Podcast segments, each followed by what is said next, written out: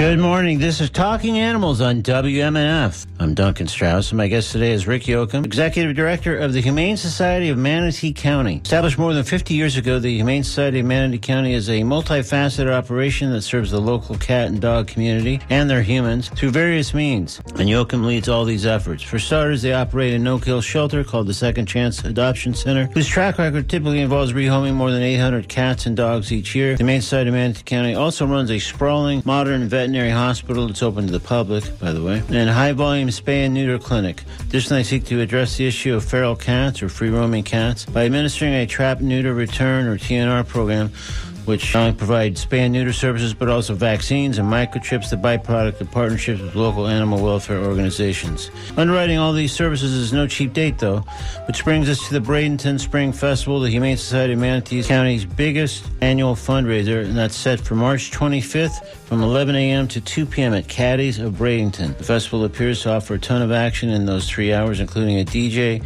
kite flying, foods and beverages, a race course for dogs, pet photos, face painting games, raffle prizes, and more. We'll hear all about the uh, main side of County County and the Bradenton Spring Festival when I speak with Rick Yocum in a few moments here on Talking Animals on WMNF. Also coming up later in today's program, I'll speak with Dr. Lori Marino, a neuroscientist and expert in animal behavior, as well as the founder of the Whale Sanctuary Project. Dr. Marino has been a previous guest on Talking Animals for full-length interviews, and I invited her to join me today for a brief conversation about Kiska, an orca who'd long been residing at Marineland, Canada, much of the time by herself, and who died Thursday. More about Kiska and what might have been with Dr. Marino a bit later in the show. Right now, though, let's talk about the Humane Society of Manatee County and the Bradenton Spring Festival with Rick Yocum.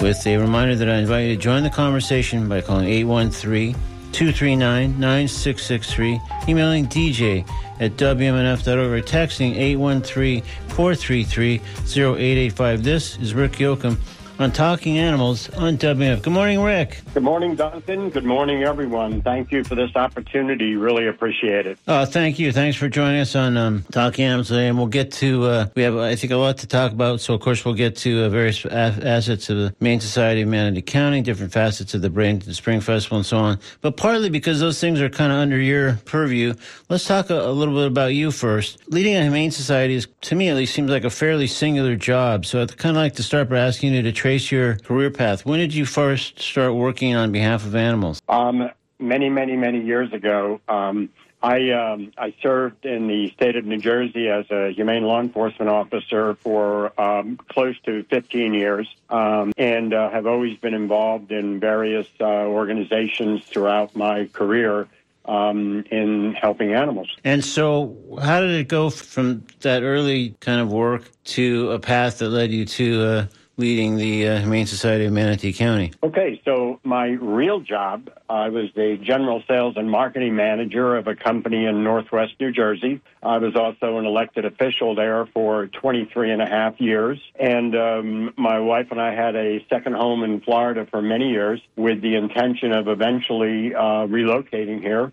Um, the opportunity arose at the Humane Society of Manatee County uh, to serve as executive director. Um, I pursued that opportunity, um, and as it's obvious, I was uh, selected, and it has been uh, every day has been uh, exciting. Uh, I still love uh, every morning arriving here. Uh, I have an amazing staff and an amazing group of volunteers um, that take care of the animals and make everything happen here. Well, that certainly sounds great. How, how long have you been the executive director there, Rick? Uh, seven years this March. That's great. So, given that path and some of the earlier things that you were doing, do you uh, obviously you love the job, but do you find yourself surprised by the job you have now, or does it make perfect sense to you, kind of in looking back?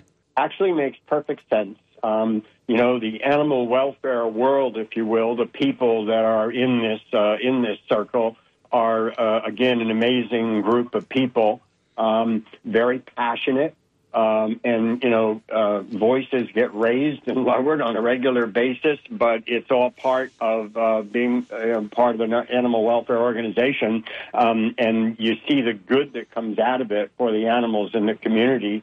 Um, and you know, I'm also a, a, a huge believer in nonprofits operating as a business uh, Yeah. to be uh, more self-sustaining.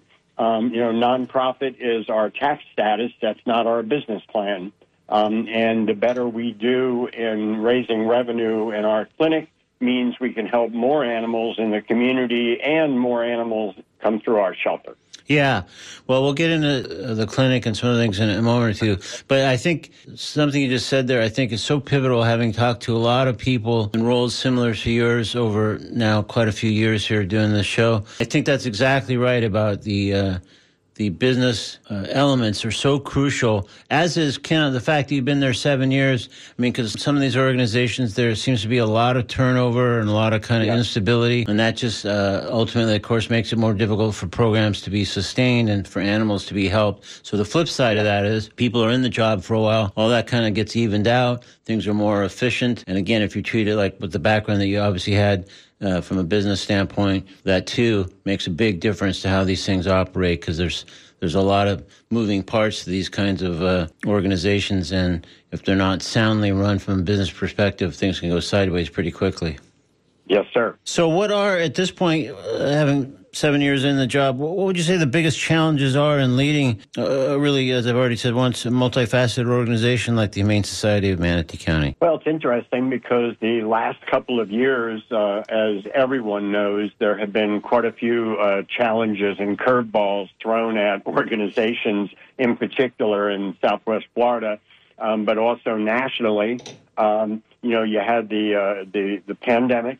Uh, which uh, you know we we pivoted and innovated and did everything we could to continue uh, to provide services for the animals in the community, and I'm proud to say that we did accomplish that.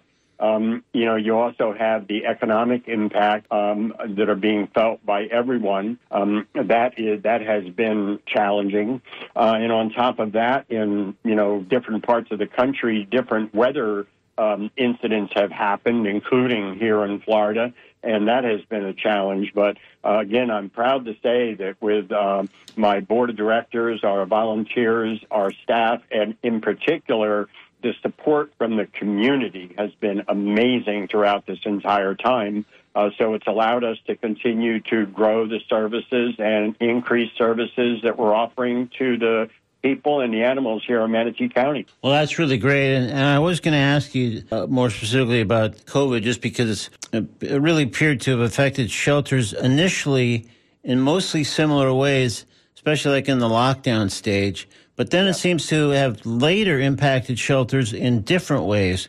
So, wh- how do you kind of characterize the experience you guys had there early on and especially later in the pandemic? Beginning, it was a huge learning experience for everyone. Um, and I'm not telling you or anybody who's listening anything that they don't already know. Uh, we all learned as we went. And, um, you know, in order to be able to continue to provide services, um, you had to you had to innovate, and and most most organizations were able to do that um, and keep their head above water and be able to provide the services. Um, one of the things that people had a huge fear of was that people that were home from work or working from home um, that they were going to be adopting an animal to keep them company, and when they went back to work, they were going to look to you know abandon their animal. Yeah. Um, that is not something that is not something that happened here in Southwest Florida.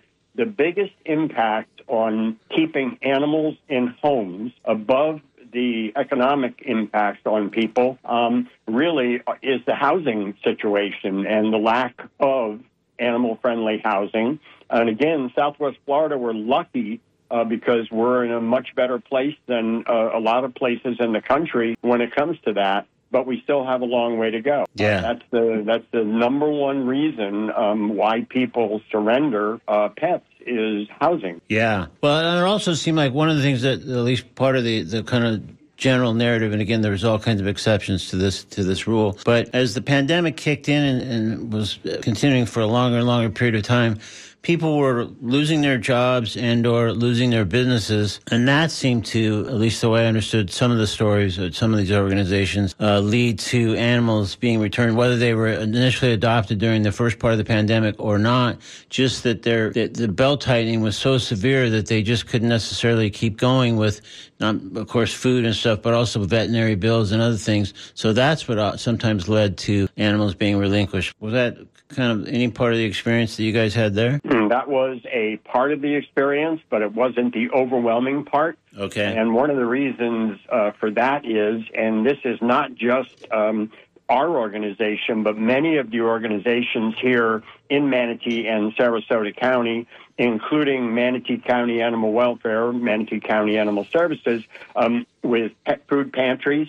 Yeah. Um, and many organizations, uh, again, not just us, um, have pet food pantries to give food to those people who are uh, in economic distress, financially challenged. Yeah. You know, we also have, um, you know, free spay and neuter programs throughout the year here. We also have free vaccine programs for low income or senior citizen um, residents here in Manatee, Sarasota County.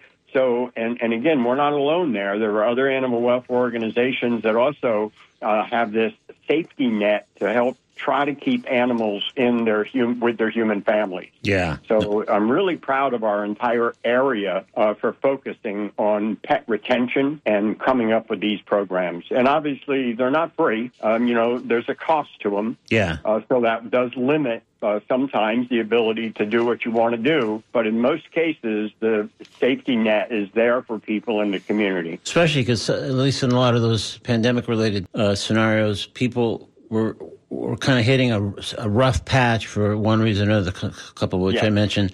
But if there was people who could step up and say, "Hey, we can help you cover your food costs, whatever, for the time being," and that might have just gotten them over kind of a hump, and they got a new job, or or, or the business kind of rallied, or whatever the case might be.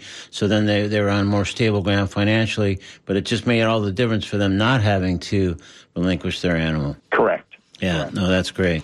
So, are there any stories that stand out during what were otherwise, for many people, the trying times of COVID that you look back on fondly, like whether these be animal stories or people stories that you made made you feel like, wow? I mean, obviously, just the fact that people were stepping up and helping uh, families that were struggling, you know, keep their pets there and be, keep them fed, whatever. But any specific stories of something that happened along the way during the COVID period that that just kind of stuck with you? Yeah, sure. I mean, one of the things that that is is not um, it's not amazing to me because I've seen this for so long, but it is amazing for a lot of people to see how important taking care of their animal companions are to people, and that people, um, you know, were so cooperative with all the new um, rules that, that had to be followed with, with COVID, that they still made sure that their animals received the veterinary care they needed.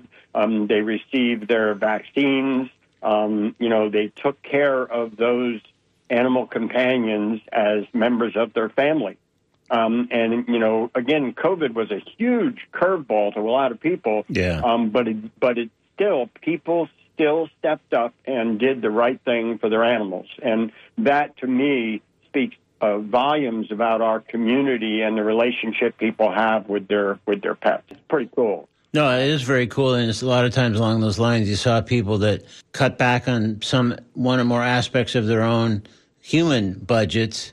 You know, whether it was eating out or, or something else that they might do, that they just said, let's trim back so as to be absolutely sure we can keep everybody happy and healthy on the animal side of the family. Yeah, it was. uh, You know, one of the other things.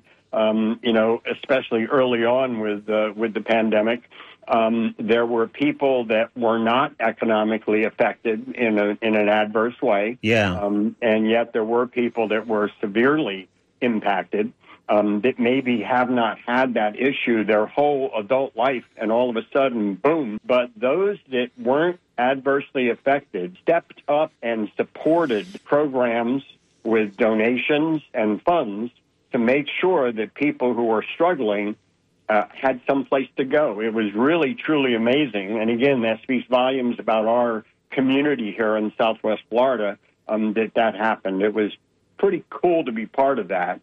You know, one bad memory I have of the whole COVID situation uh, was on a day where it was about 106 degrees, and I was in our parking lot with a can of yellow spray paint, painting numbers on parking spots so we could invite people in in certain parking spots. Oh wow! Yeah, that was uh, that's a memory I'll never forget. Yeah, no doubt. But it's really that uh, when you talk about the community, that is community in kind of the most glorious sense, where people who doing okay and haven't really been bit by the COVID bug in, in, any significant fashion, saying, "Hey, Yes. I'll step up for my neighbor across the street or across town or whatever, and, and get them over this hump, and we'll all be together Yeah. later. All the better for it." So that that's that is kind of a really exciting and heartwarming kind of um, version of, of community at its best. So. This is Talking Animals on WMNF. I'm Duncan Strauss. If you just tuned in, my guest is Rick Yocum, Executive Director of the Humane Society of Manatee County, which has been around for uh, more than 50 years and is uh, multifaceted operation, including a no-kill shelter, veterinary hospital, and spay and neuter clinic. To help fund these services, they host the Bradenton Spring Festival, which features food and music and kite flying, games, and other stuff that we'll hear about a bit later. And that's coming up March 25th from 11 a.m. to 2 p.m. at Caddy's in Bradenton. So if you have a question for Rick about any aspect of the Humane Society of Manatee County or would like to just offer a comment, please call 813-239-9663. Email dj at wmnf.org or text 813-433-0885. So as we've noted a couple times, the Humane Society of Manatee County, there's a lot, there's a lot to it. There's, it is multifaceted. There's a lot of elements, a lot of moving parts. So who, if you had to sort of narrow it down, for the sake of this question at least, uh, who would you say is your actual constituency? That um, actually is anyone in this vicinity, and that's, you know, Manatee, Sarasota, and additional counties. Um, anyone who has a uh, an animal companion, cat or dog, pet, um, that, um, you know, needs to provide services for that animal. Yeah. Um, pretty much it's a wide range of people. Um, you know, we, it's funny because we even, we have volunteers here who, for many different reasons, can't have an animal companion at home. And, you know, their interaction with our shelter animals is kind of what keeps them pumping. Um, it's really an interesting thing to see Yeah. uh, how they can build relationships. And it takes special people to be able to uh, volunteer and work uh, in animal welfare. Um, you know, because you know it, the animals come and go, just like fosters. You know, I I cannot be a foster parent for a dog or a cat because if I'm going to spend a few weeks with an animal, I'm probably going to end up falling in love with them. And and as a foster, you know, you're providing care for that animal until they find their forever home. Yeah. Uh, so you know, there's a special quality in people. And again, we're you know far from the only organization that has people that are capable of doing that, and they're so important in animal welfare. Yeah, it takes a really, uh, as you're noting, a specific kind of person. Whereas I think sound like you, and I'm pretty sure I would be the classic foster fail person. It's like, okay, here, here it is for three weeks, and then you call up, and I, I got to call up Rick and say, I'm not giving this uh, this dog back or this cat back. Sorry, I did foster fail. I'm very sorry, but. Uh, but you know, there's worse problems to have. Although you, you want to keep those people fostering so they can help more animals find homes. So of course, there are, it is important. All kidding aside, to um, to have people that are really good and effective at fostering and, and can can hand the, the cat or the dog over at the appointed time. Yeah. So so as executive director, part of your portfolio is overseeing a, a large modern veterinary hospital. How does that work? What what services are generally offered there? Well, we are a uh, basically a full service veterinary clinic. We have a 10,000 square foot state of the art facility. Our, our wellness director, Dr. Lindsay Rowland, oversees all of the medical uh, for our animals, both in the clinic and in our shelter here. Um, you know, we do uh, high volume spay neuter, uh, which is positively impacting um, the overpopulation issues that, that would have existed if we weren't here uh, in this community. Um, we have a lot of vaccine programs, uh, both for uh, you know we're open to the public, um, but we also have those vaccine and spay neuter programs for financially challenged families.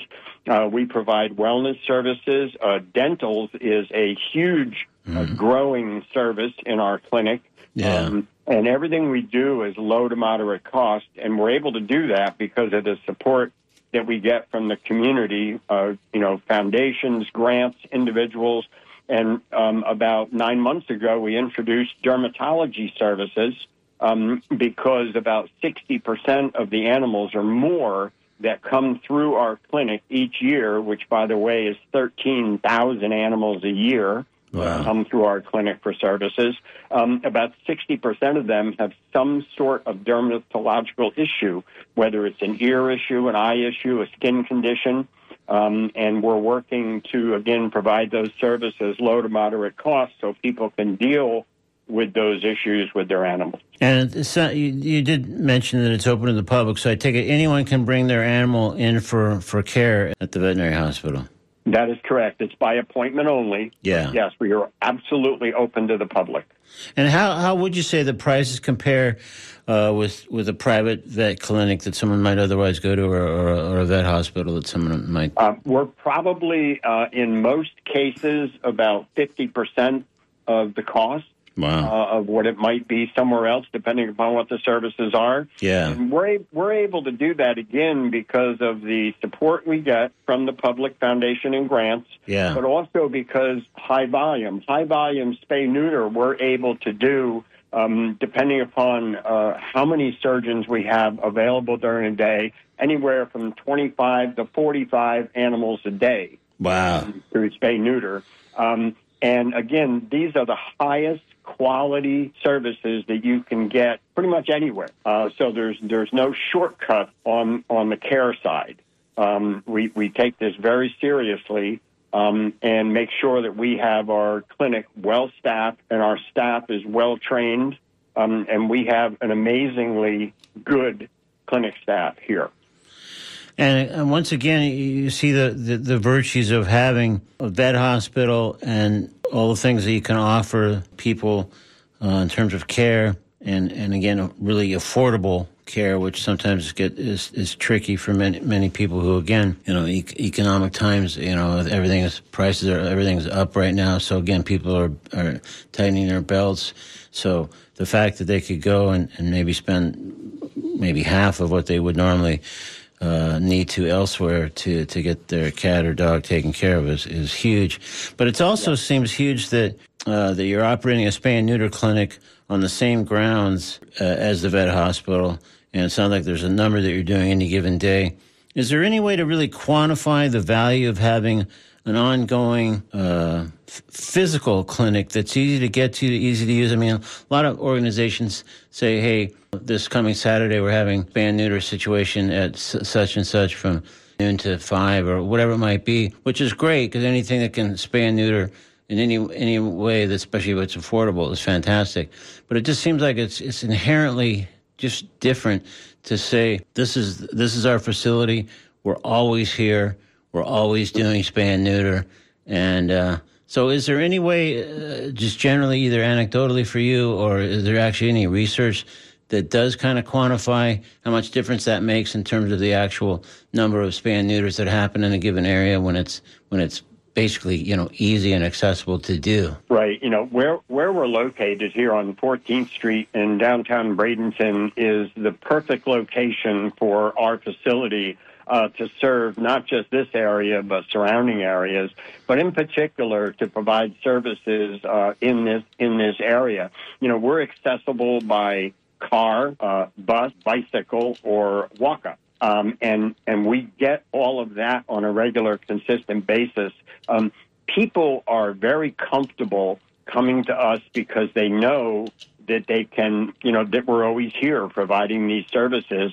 Um, you know, versus a pop-up vaccine clinic on Yeah. an empty lot on the side of Route 41. Um, you know, um, you know, people people uh, trust in us. Um, our credibility is extremely high in the veterinary world, um, and there's a lot of there, there's a lot of power to that um, in letting people know that you know we are here for them and their animal companions, and um, you know it, it's we're always booked out weeks in advance, Yeah. which is a good thing. Um, that people have that trust in us. For sure. So again, if I lived in Manatee County and I needed my cat uh, spayed or neutered or whatever. So could I just call up and say, I'm, I'm sure I can't get in this week or tomorrow or whatever, but can I make an appointment for such and such a time? And, and is that would that be how it would work? And that that's one way how it works. The other way of how it works with spay neuter and also now dentals is people can go to our website, which is www.humanemanatee.org. Mm-hmm. Um, they can go on there. They can find the spay neuter tab, and you can actually book your appointment online. And the same with dentals. Uh, dentals can also be booked online. Uh, you can go in and pick a date that has an opening. You pick a time that's open. You put your information in, um, and then you will get a, a text, automated text reminder to remind you of your appointment prior to your appointment. And yeah, so it's it's actually virtually very easy uh, to make those appointments. Um, again, we are booked out in advance, so it's not like an instant gratification. Right. Um, but there is a there is a system in place that makes it very easy for people, um, and you know you can use a mobile phone to do that as well uh, by logging into our website. That's great, and and again, I think you're trading off like, hey, I, I somehow suddenly need to do this tomorrow. I, I, I, there's not an appointment tomorrow. I'm fairly certain over there, but Right. when the, on the flip side is, hey, we can get you uh, affordable spay and neuter. We can get you an appointment.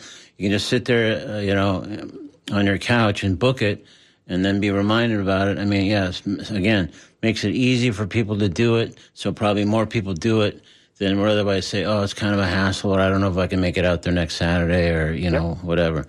So that's. I mean, one one of the one of the I one of one of the things that I feel is kind of a secret to our success is we don't try to offer services that we're not set up to offer here. yeah, Um, we we know who we are, uh, we know what we do well, and that is that is what we do. And also, you know, we added dermatology um, services to our list of services available because of their community need. That's how we pick and choose what we're going to be offering in our veterinary clinic. It's based on the needs in the community and the surrounding community. Um, it's not based on whether or not it's going to be a good revenue generator or anything else. Yeah. Based on the need, and you know that that keeps us real with people. Yeah.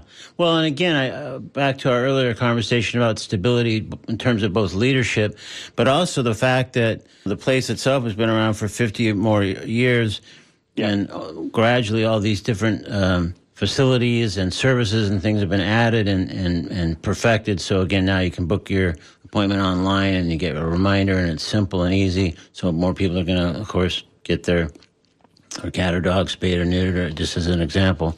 So there is a lot to be said for just getting the hang of things, getting experience and stability, and, and just saying, hey, let's add dermatology because of this, this, this, and this factor.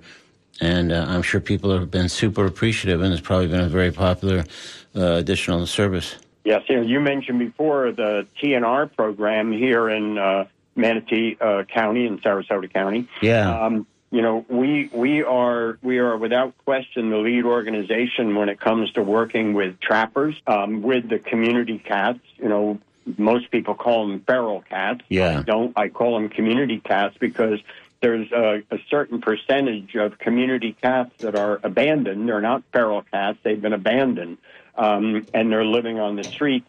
There's somewhere over 200,000 cats living on the streets in Manatee County alone. Um, and the trappers that are out there and the caretakers that are feeding and watering uh, these colonies um, can come here anytime, day or night, with trapped cats, drop them off on a secure um, uh, porch that we have in the rear of our veterinary clinic. Um, they can be spayed and neutered, and as you mentioned before, they get rabies vaccine. Um, and if they have an injury or need an antibiotic, we have a time release antibiotic that we could administer to those cats as well when they're here for their surgeries. Um, after their surgeries, the trappers return, pick them up, and take them right back where they picked them up.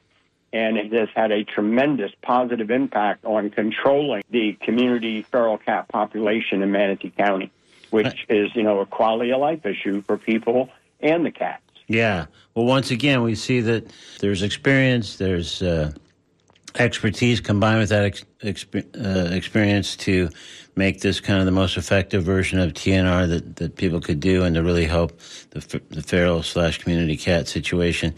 Um, what what kind of uh, pushback, if any, do you get?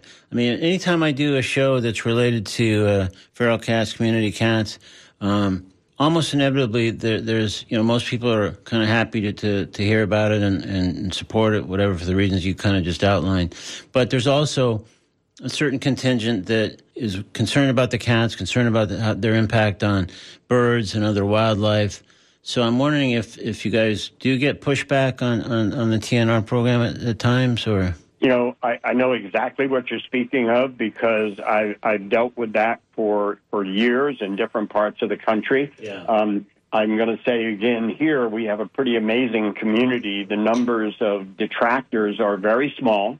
Um, and um, we try our best to uh, talk to and educate anyone who has an issue with any TNR aspect. We we actually took one of our veterinary technicians uh, and created a position here, um, and it's a TNR coordinator for our organization um, because we're proud of the work we do with TNR, and we wanted to make sure that we had people in place that would be able to uh, talk the talk, tell the story, um, and talk to people about it. Yeah. Um, and let them know the, the positive impact. Is it a perfect program? No.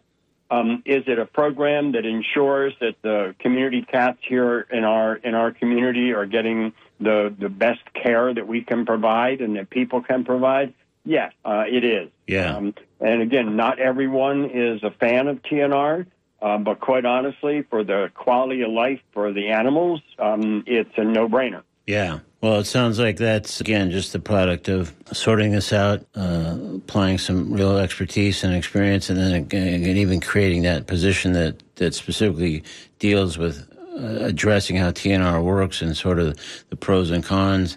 And so the people that feel like there are cons can at least be heard out and maybe maybe their minds change. Probably not, but at least at least they get a hearing. It sounds like. Yes. That's great. This is Talking Animals on WMNF. I'm Duncan Strauss. My guest is Rick Yocum, Executive Director of the Humane Society of Manatee County, which is gearing up to host the Bradenton Spring Festival, its biggest fundraiser of the year. That's March 25th from 11 a.m. to 2 p.m. at Caddy's in Bradenton. So we invite you to join the conversation. If you have any kind of questions about any of the things we've been talking about, veterinary care, spay and neuter, TNR, etc., please call 813 239 9663. You can email dj at wmnf.org or text 813-433-0885. So we've mentioned the Bradenton Spring Festival, and you've mentioned there's different ways that, that some of these programs get grants and other kinds of funding. But I gather that the Bradenton Spring Festival itself is a fairly uh, important way to kind of underwrite a lot of what you do there. It absolutely is. Um, and we're excited about it. You know, this this event for 14 years was called Paws in Motion. Uh, that included a dog walk along the river walk in uh, in downtown Bradenton. But because of construction on the river walk, we weren't sure that we'd be able to include a walk. So we decided to change it up a little bit. Um, it's the Bradenton Spring Festival. It's family friendly, pet friendly. Um, anybody and everybody can come and have a great time. Uh, you don't have to. You don't have to have an animal on a leash to come. Uh, there's tons of things to do for kids. So that's the uh, that's the way we're moving forward with this this year. Um, and it is an important fundraiser for our organization. Um, you know, fundraising and revenue generation is obviously an integral part of every nonprofit's world. Um, and this is an important element for us to be able to host an event like this uh, to raise funds that go directly to help our shelter animals. Yeah, that's so important. We just uh, wrapped up our uh, our winter fund drive here at the station not too long ago, and and it's, it's tough. It's tough sledding for some of the reasons we've talked about in other contexts. Uh, again, prices for things are up. People have less money that they might or, ordinarily donate to a radio station or donate to the Humane Society of Manatee County, but hopefully they'll still come out to something like the Bradenton Spring Festival, have fun, Yeah. and uh, put a few more bucks in your guys' pockets. So one of the things that sounds particularly intriguing about the Bradenton Spring Festival to me is the kite flying. How does that work? Yeah. So uh, the idea, the concept, uh, which actually came from one of our board members, um, was that um, you can come and purchase a kite, um, and you can fly that kite. I believe the kite flying is going to take place at twelve thirty in the afternoon, um, and you can support four different programs. You have your choice. You can support your donation for your kite purchase can go to the Second Chance at Adoption Center. It can go toward uh, Trap Neuter uh, TNR. Um, it can go toward our uh, Spay Neuter Fund, or it can go to our pet owner safety net, which is the food pantry. So you have a choice of where you'd like to see your donation directed and restricted to uh, to help any one of those four programs. And we just thought it was a pretty cool idea to have a whole bunch of people flying a kite at the same time Yeah. um, on behalf of the animals. No, that's great. I mean, can't go wrong with kite flying if you ask me. Yeah. But uh, so that's. Uh, but there's also, I think, the thing you thought maybe you, you wouldn't be able to accommodate. I believe actually is moving forward. That the the race uh, the race course for dogs. Yeah, the lure the lure course, um, and you know that is always a hugely popular event to have at a uh, festival uh, like this, where animals are included, um, because those animals love the competition of chasing um, the lure bait. It's just, and people see um, a personality in their dog that they may not see at home uh, when they see their older dog and how energetic and excited the dog is to chase around the luring course. So it's really a lot of fun to be part of. It's also a lot of fun to watch. Yeah. No, some of those dogs, like you say, are uh, the reactions are surprising. You, you see their humans saying, "Geez, I didn't know you had it in you." That's uh, that's quite impressive. Correct. Yeah. So Correct. Yeah. yeah. But there's also pet photos and all kinds of food and stuff. I mean, it just seems like there's a lot going on at this uh, this event. Here, here's what I compare the the lure the lure course to when dogs get out there and their owners are shocked um, at the high level of energy that they have when they're doing something they love to do. Yeah. It's like when you have your grandparents at a wedding and all of a sudden a fast song comes on and you look out on the floor and there's your grandparents doing the jukebox. Sure. yeah, yeah, Look, look at Grandma go. Yeah, for sure. exactly. Yeah. exactly. No, that's great. So again, that's uh, Saturday, March 25th, 11 a.m. to 2 p.m. at Caddy's in Bradenton. And um, now, does anybody? Uh, first of all, let's repeat. You already mentioned it once, but let's repeat. The website is humanemanatee.org. Uh, is there anything that people can sign up for or should sign up for in advance for the Bradenton Spring Festival, just so they don't miss out on something they, they uh, might want to participate in? Yep. pretty much pretty much everything you would need uh, to attend uh, or to uh, donate to uh, you- can be found on the website under the events tab for the Bradenton Spring Festival. Um, there's explanations of what everything is there. Yeah. And people can also uh, sign up to purchase a T-shirt for twelve dollars for the event. Um, and yeah, everything is available on the website. And one thing this year, um, and this is all timing because we're not we're not real big on having puppies for adoption. Um, we're here uh, mainly uh, our shelter dogs are dogs that truly need that second chance, that older dog, maybe a heartworm positive dog. Um, but on occasion, we'll have a dog transferred in um, that is close to having puppies, and we had that situation here not that long ago. And we had an amazing mom who was a great mom to her puppies, who, by the way, is in her new home. But her eight puppies will be at the event and available for adoption. Wow. Okay. Yet a further uh, drawing card of some kind. That's uh, that's, Yes, that's yes. great. all Cool. by all by happenstance too. So Yeah. but that's going to be an exciting part of the event is the excitement over people being able to meet those eight puppies. That's great. Well, Rick, we have just about reached the end of our uh, time here together. We've been speaking with Rick Yocum, Executive Director of the Humane Society of Manatee County. Again, the website is humanemanatee.org. And uh, find out more about the various services and facilities that we discussed. And of course, the Bradenton Spring Festival coming up, which again is a huge, important fundraiser for them to kind of be able to c- continue offering all these great services. So, Rick, thank you so much for making the time to join us on Talking Animals. Anytime, Duncan. I appreciate, we appreciate what you do for the animals in our community. So thank you and your listeners. All right. Thanks again. Good luck on the 25th. Thank you. Have a good day. You too. Bye bye. In a moment, I'll speak with Dr. Lori Marino, founder of the Whale Sanctuary Project, about Kiska, the orca who had been living at Marineland, Canada for many, many years, uh, for more than a decade with no other orca around, by the way, and who died on Thursday. We'll get to that shortly. Right now, though, we're going to step into the comedy corner with something from the razor sharp writer and comedian Laurie Kilmartin. This is a piece called In Retrospect, I Should Have Gotten a Dog from Laurie Kilmartin, today's comedy corner on Talking Animals on WMNF. You just so you know, I'm joking. I love my son, and if you don't have kids, I'm sure there's a lot of people without kids here. You don't understand. It's it's a it's an amazing kind of love. Like imagine the love you have for a dog, like your pet, and then you take that love and you multiply that by 0.7. and then you divide that by four. That's like to be a parent. I had a dog. I didn't realize how easy I had it with a dog. Oh God, those were the days. I had a dog that barked. That was my huge problem. So I got her this thing called a Citronella collar. And it, it puts a box on the dog's throat. And when the dog barks, the vibration causes the box to spray lemon juice. And when the dog the dog will stop barking because they don't like the smell of citrus. And that makes sense because dogs are very discerning animals. They like smells like crotch and poo. Citrus. I need to cleanse my palate. Ah, an ass.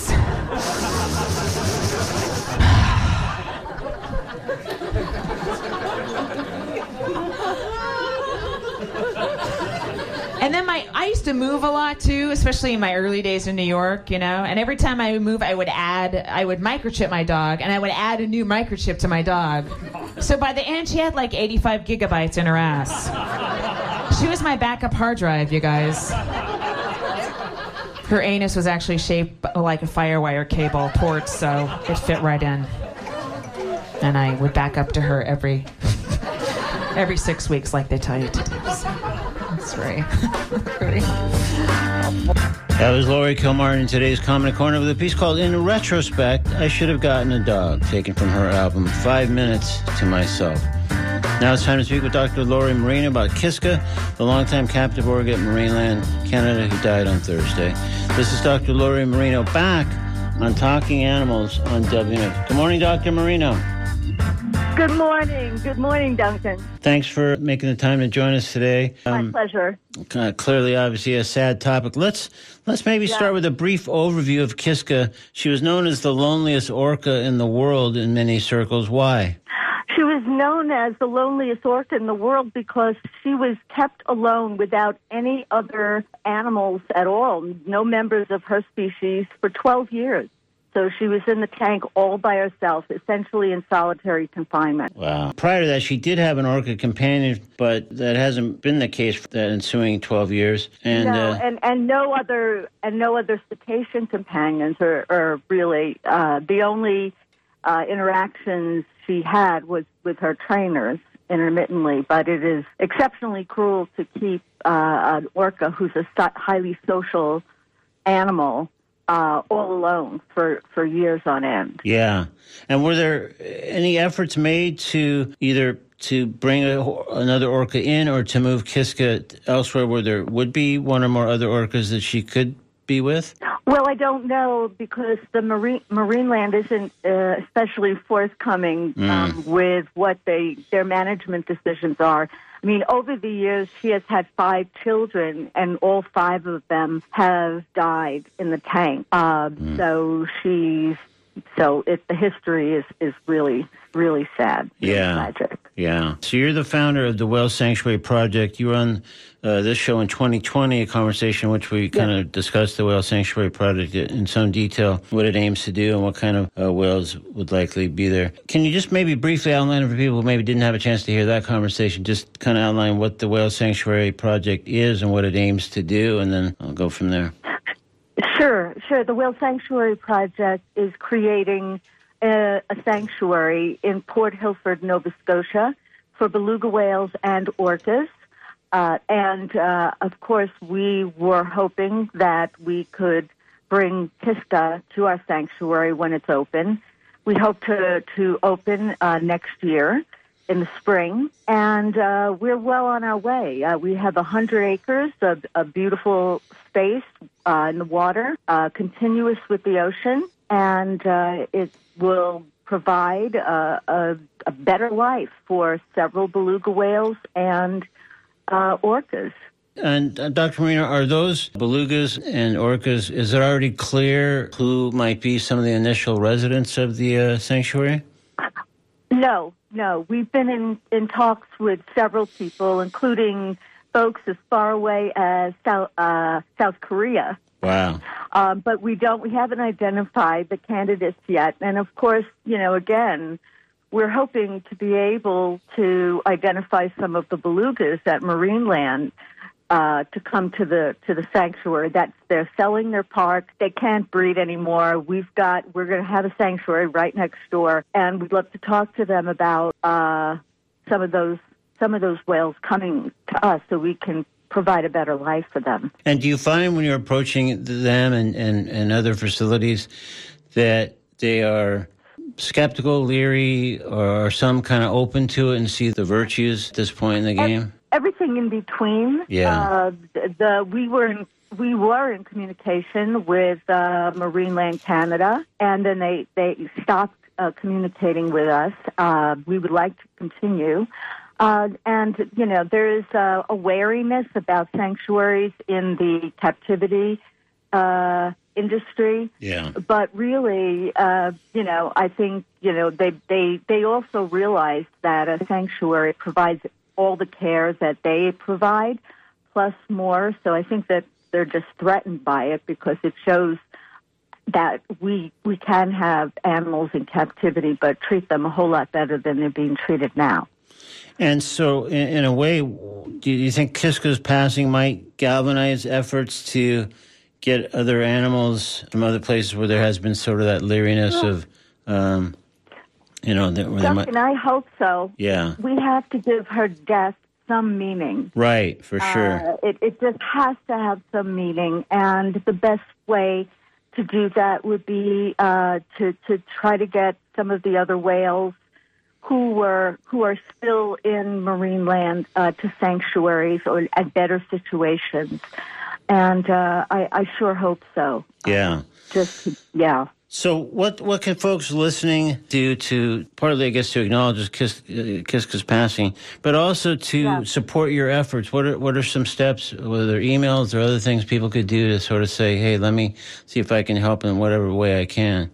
Well, you go to our website at www.whalesanctuary.org. Uh, of course, if you can donate, uh, that helps us because we are uh, building a sanctuary that is probably going to be uh, 12 to 15 million dollar uh, operation, and uh, we're well on our way with funding, but we can we we need more Sure. and uh, that really that really helps. Tell your friends and family about it, and um, just if you want information about who we are and what we're trying to do, we are fully transparent. We disclose everything, and uh, we're happy to talk to you. You can get in touch with us uh, on email, and uh, we're we're happy to have a conversation with you about who we are and what we're trying to do. That's great, and I think you guys are also on uh, Facebook and Instagram, so there's other Yes, ways for people to are, find out yes. more and uh, right. contact That's right, people. Yeah. yes. So, all right. Well, and I guess we should mention, you didn't mention the size, but I remember when we spoke a couple of years ago about this on the show, that the sanctuary would, would I think at that point you said would have like 300 times the water space of the biggest captive tank situation for any, for any animal. So, I mean, Yeah. That's, uh, that's a huge, huge difference and obviously makes yeah, for a much, know. It's an order of magnitude more. Yeah. Say um, it, it, it's never enough. right. But it's a lot better and, uh, But, And- but we, but we can do better for them. For sure. Yeah. All right. Well, Dr. Marino, thank you so much. And uh, I think it's nice to sort of acknowledge, uh, important to acknowledge Kiska's passing. Like you say, I mean, hopefully that will help uh, move people more in the direction of supporting the, the, the whale sanctuary. So thank you again for joining us today on Talking Animals. Thank you very much, Duncan. Okay. Take care. Bye bye. Coming up on WMNF, the music kicks back in with Scott Elliott from noon to 3 p.m. A glorious three hours of music, followed by Robin Hooper with another three hours of music. And we just keep the music coming as we roll into our block of Latin programming and beyond. Meanwhile, on this show, as the prize for Name the Animal Tune, I'll be offering something fabulous from the Talking Animals Vault to the first person who calls 813-239-9663 and correctly identifies this animal song, which relates to WMNF's Beatles tribute show, March 25th at Skipper's. Details and tickets at WMNF.org. Meanwhile, it's Name That Animal Tune on Talking Animals on WMNF.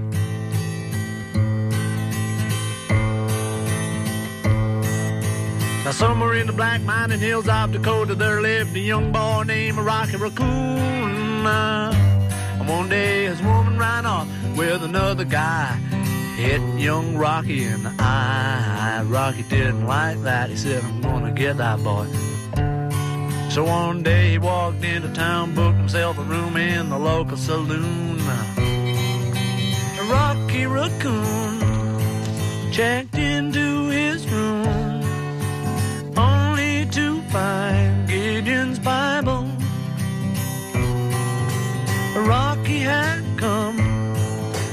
equipped with a gun to shoot off the legs of his rival. All right. We'll take any guesses that come in off the air because we have just about reached the end of this edition today of Talking Animals on WMNF Tampa. I hope you'll join me again next Wednesday for another edition. I also invite you to visit talkinganimals.net for audio archives of every show we've ever broadcast. Apple Podcasts are available there too, as well as on other podcast platforms. Also, links to our social media pages and more. You can also subscribe to our newsletter to find out more about our guests a couple of days beforehand and other news from the Talking Animal world.